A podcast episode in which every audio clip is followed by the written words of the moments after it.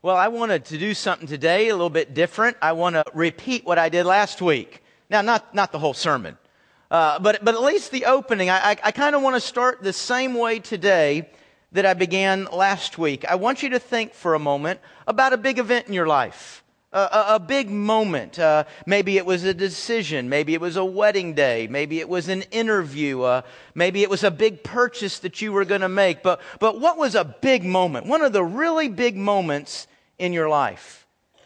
You got it in your mind? Can, can you call one out, at least top 10? N- now, what I want you to do is think about what were you thinking about the night before that? The, the night before that big moment, what were, you, what were you thinking about? What were you praying about? Last week we began a study of, the, of John chapter 17. This chapter that's 26 verses long, the entire chapter is a prayer. And, and the prayer takes place in the upper room the night before the cross. I think we could say a pretty big moment in the life of Christ. And so in this prayer, we get a chance to see what Jesus was thinking about the night before. What was important to him? What was on his mind the night before this big moment? You know, if you'll think about it, if, if, if you can remember a big moment, and if you can remember what was going on the night before, you know, it's kind of a self centered moment, isn't it? Now, I don't mean that as an accusation or in a way of shaming. Normally, self centered is not a positive word. But in this case, it's just kind of a reality, isn't it? The, the night before a really big event, the night before a big moment, we're thinking about ourselves. Man, how's that going to turn out for me tomorrow? What am I going to look like? What are people going to think? Is, is that going to work out the way I want? We're thinking a lot about how that moment is going to affect or impact our lives. Now, as we look at the night before in Christ's life, was that what he was thinking about? Was he thinking about whether he was going to be accepted or what people were going to do or if it was going to hurt? Was he thinking about himself? Well, we saw last week the answer to that is, is no, he really wasn't. As a matter of fact, as he was looking at that moment, as he was praying about that moment, the big prayer on his mind was God, may you be seen. God, may you be worshiped in that moment. And do you know that when he was praying about that, would you believe that right there? God being seen and God being worshiped. That's the answer of all prayer requests. Believe it or not, when you're praying about your bills or a situation in your marriage or a, a decision that you have to make or a problem that you're going to deal with this week and you're praying about that, folks, ultimately the answer to that prayer is that God be seen and God be worshiped. And you think, how? I'm not connecting the dots there. How, how is that the answer when I'm praying about God, I really need help paying this bill? How's that the answer? Well, I, am using a particular verse to kind of to kind of get there. I'm saying there's something that is bigger that is going on. Hebrews chapter 9, verse 27. It's a verse I use a, a lot and I, and I think expresses this so well. And it says there, and just as it is appointed for people to die once, and then after that, the judgment. Folks, every person in this room is moving toward an appointment.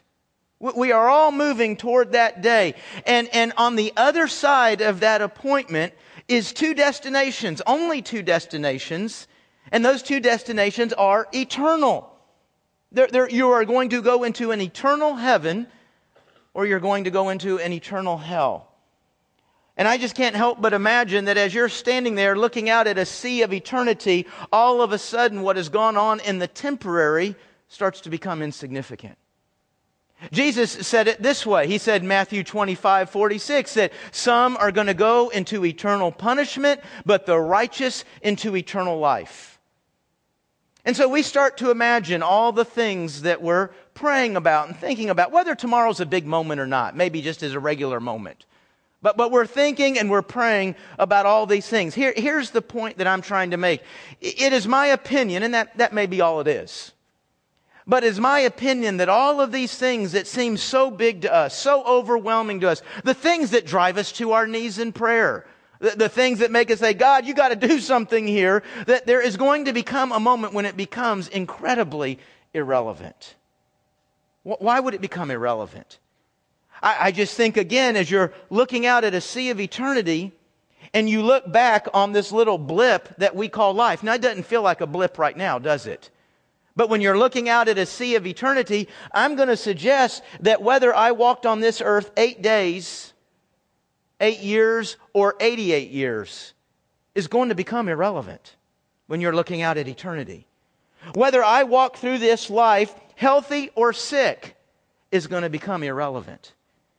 Whether I walk through this life with all the money in the world or just scrapping out for every single dollar is going to become irrelevant. All of these things are going to become irrelevant as we're looking out at a sea of eternity. Eternity is a bigger issue. Jesus has eternity in mind. He's praying about the bigger thing. He has your appointment in mind. And folks, it is this concentration on eternity because it becomes a little bit about more than prayer. Because as he is focused in prayer, as he's focused in his mind on eternity, that is kind of what equips him, enables him, strengthens him to take on the temporary. To take on this moment that he's about to walk through. And as he's seeing the eternity, you know what? It kind of becomes irrelevant whether the leaders accept him or not. It, it, kind of becomes irrelevant whether people are going to appreciate him for who he is or, or who he's not. It, it becomes irrelevant whether it's going to hurt. I'm not saying it's not significant. I'm not saying that's not important to us. I'm saying that when we see how big eternity is and we start living in light of where we're going, eh, that seems to not be so big anymore. Folks, we got a whole big week in front of us, don't we? And, and I would imagine some of us, man, we're going to have some huge victories in this week. And some of us might have some really big failures coming this week. Most of us probably are going to be somewhere in between that. But it's all going to pass. Whether this week is going to be the greatest week of your life or the worst week of your life, it's going to pass. Eternity doesn't pass. Eternity is forever. And it's in that light that Jesus is praying.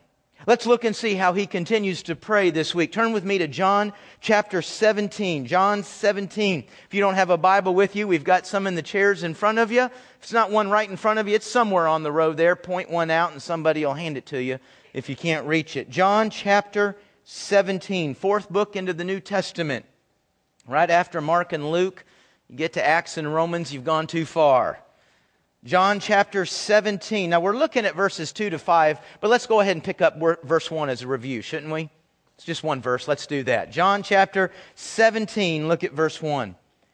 Jesus spoke these things, looked up to heaven, and said, Father, the the hour has come. Glorify your Son so that the Son may glorify you.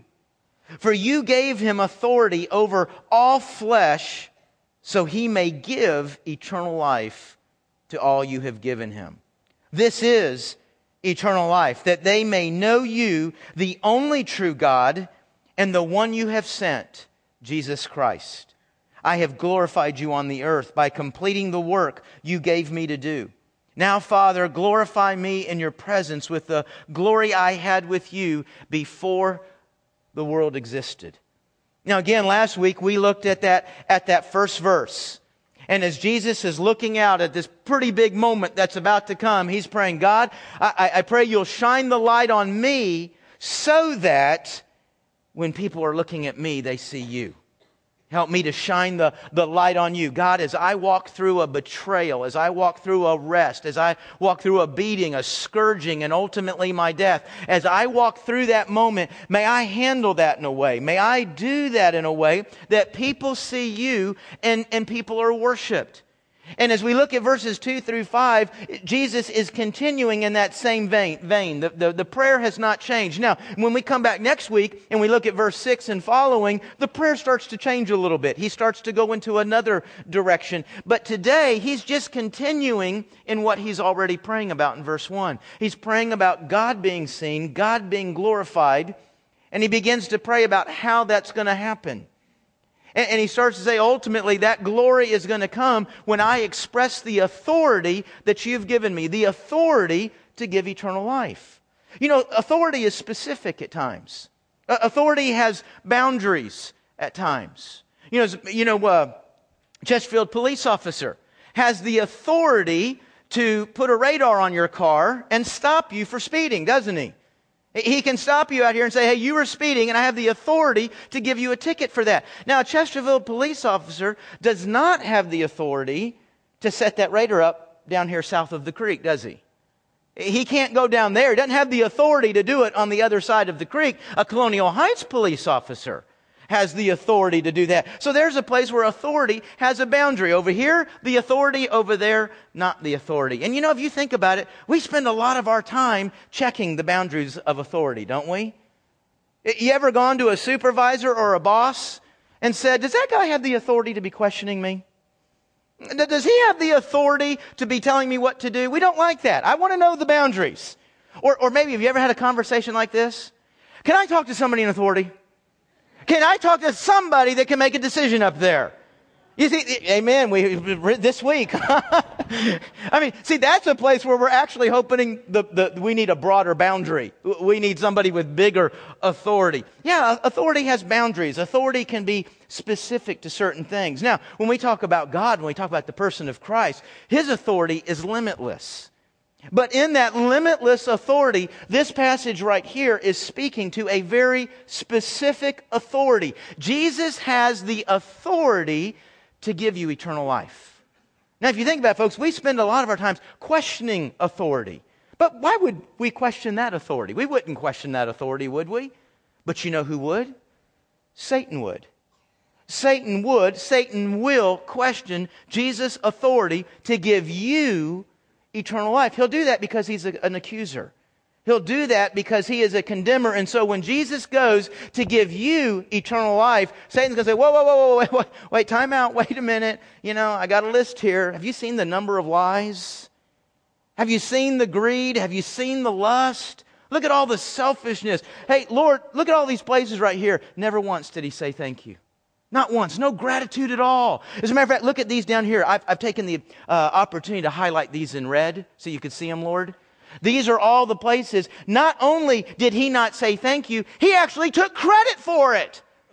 He act, look at right here. He actually he acted like it was his wisdom and power that produced this. No, no, no, no. You do not have the authority to give him eternal life. No, no, no. You can't do that. And Jesus step up and show his authority. I have the authority to give them eternal life. I have the authority to go to the cross and to make a satisfactory payment for all of those sins that you rightly, it's the one place Satan's going to tell the truth. It's the one place Satan's going to be right. He will rightly condemn you. He will rightly show God all the sins in your life. But Jesus will show his authority to go to the cross and to make a payment for every single one of those sins. Jesus will show his authority to grant you forgiveness in a way that meets the demands of justice and holiness. Jesus has the authority to give you eternal life. Boy, folks, when you start to understand that, you realize that in no way, shape, or form was the cross a loss for God. God's victory, God's authority is being expressed at the cross. And it's to give you eternal life. Now, what is eternal life? And we think about eternal life. You know, we ask very important questions like, is my, is my dog going to be with me in eternal life? I, I, I'm, I'm hoping Buddy will. He's a great dog. Well, Winnie too. Yeah. Both of them. You know, am I going to get to eat this in heaven?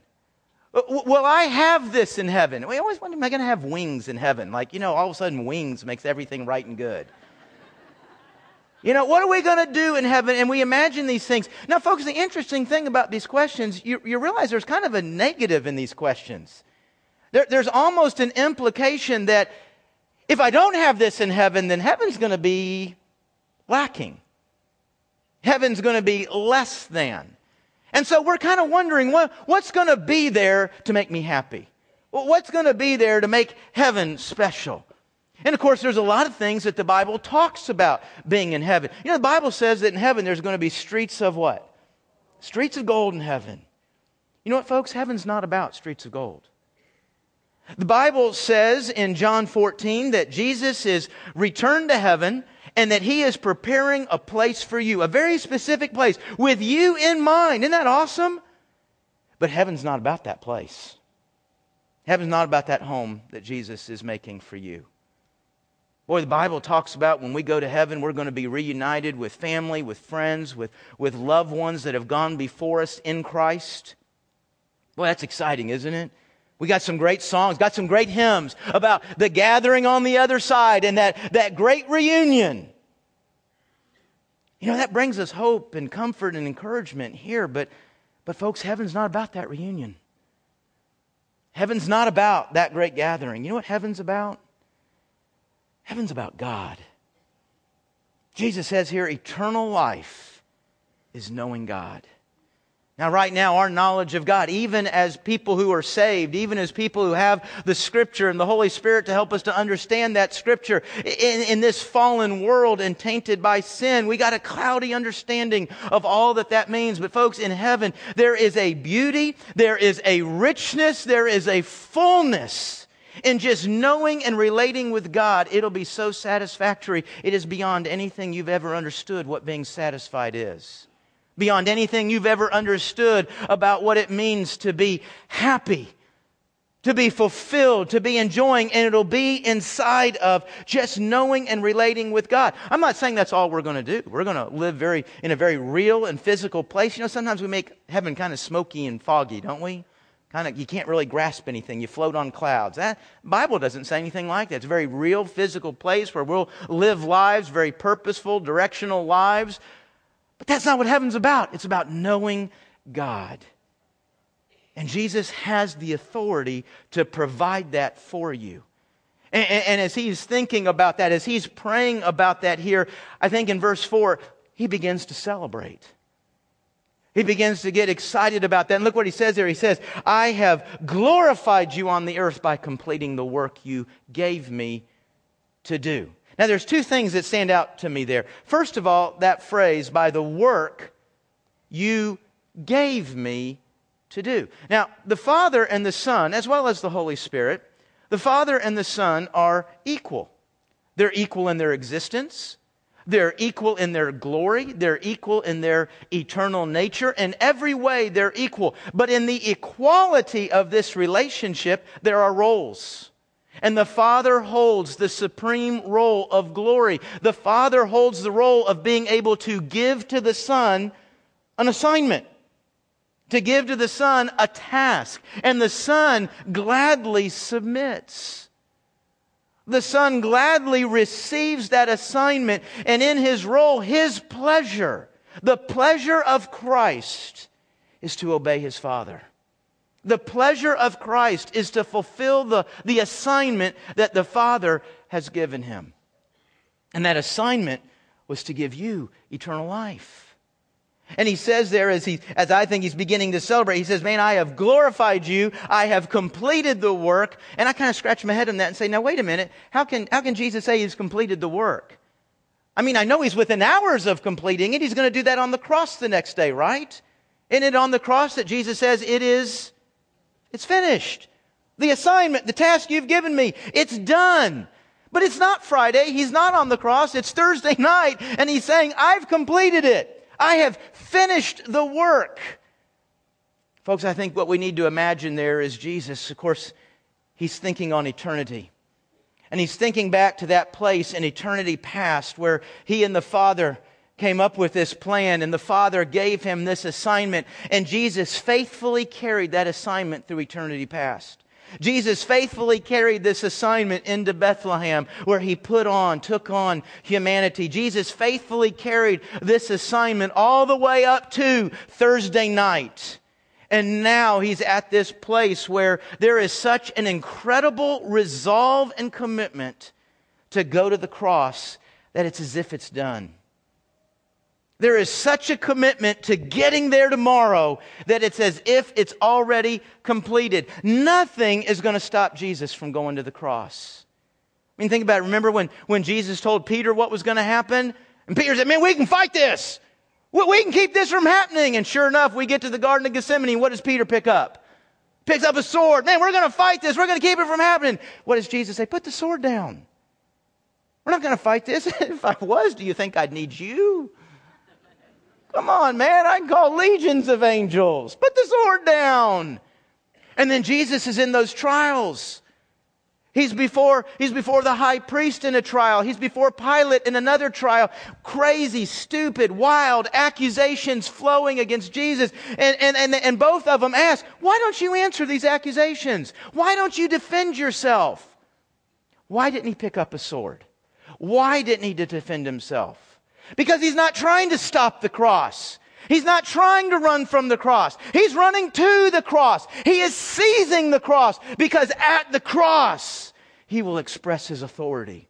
At the cross, he will express the glory of his Father. At the cross, the power, the love, and the glory of the Godhead is going to be shown for everybody.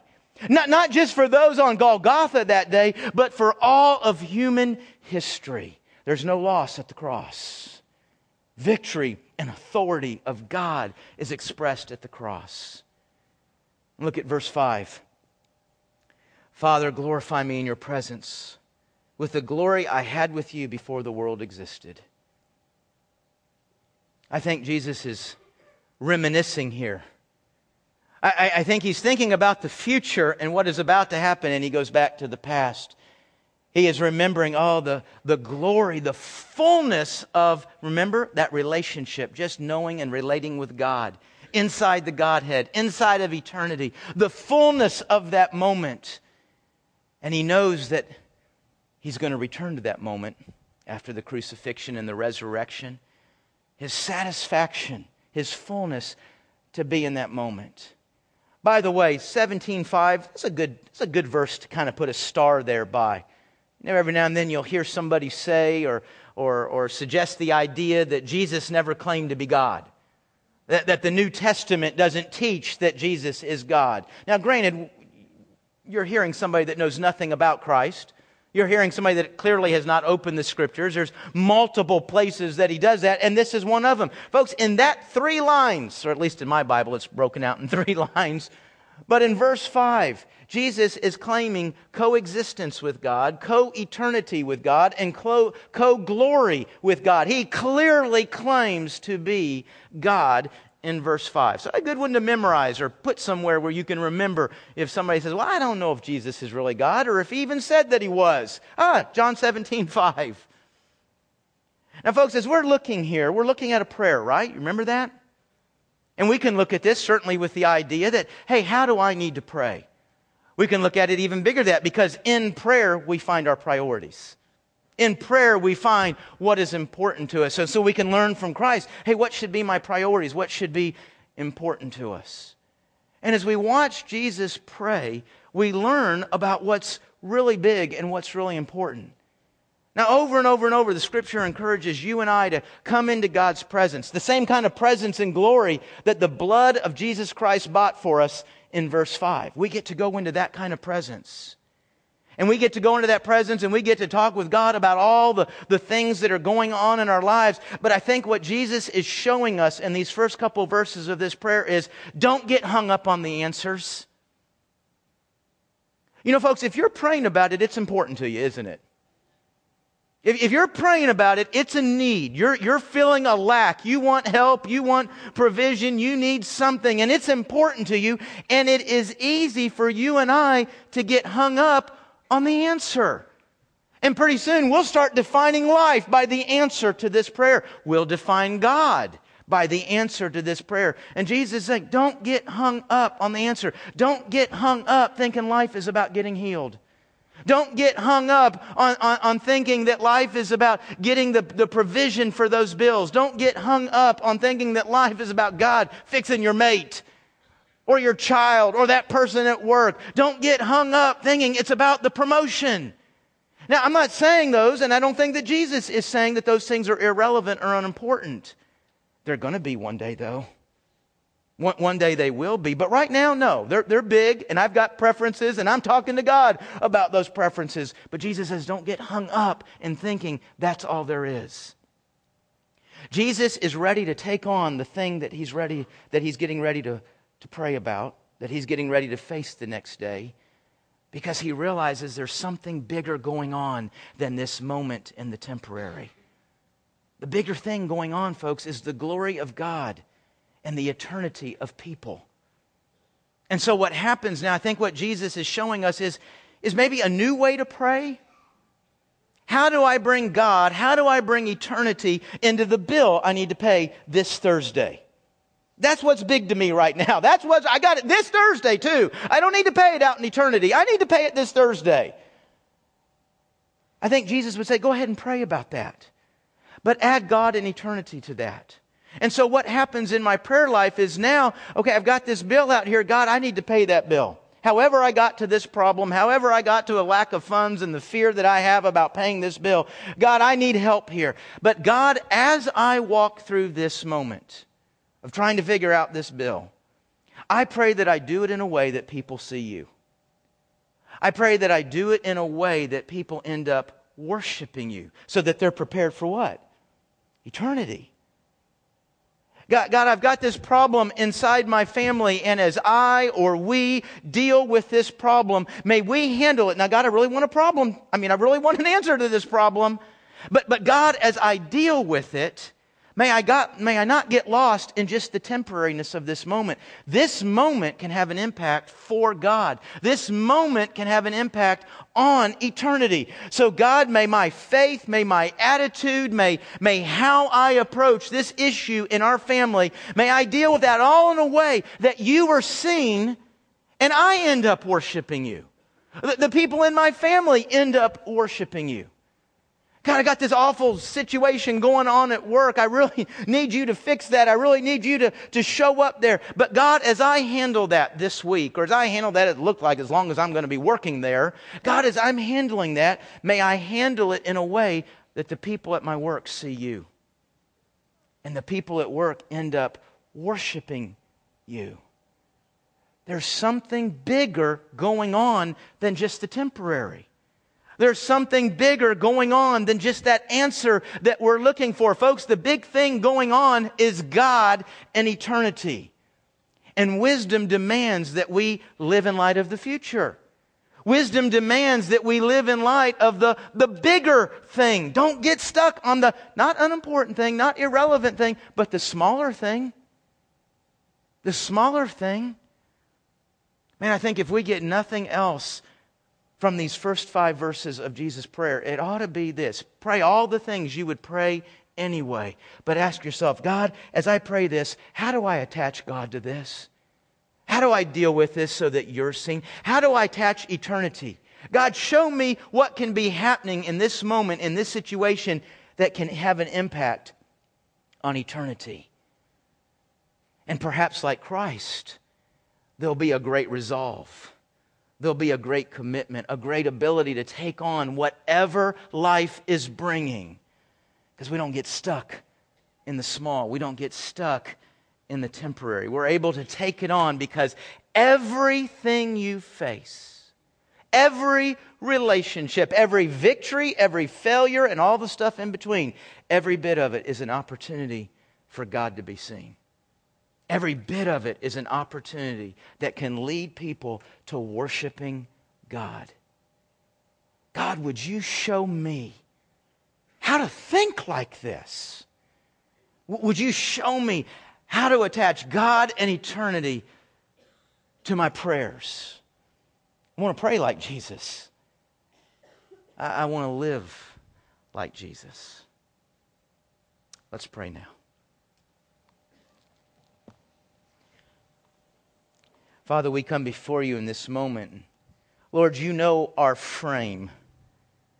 You know what we're made up of. And Lord, while eternity is out there, this world, this life still seems pretty big to us.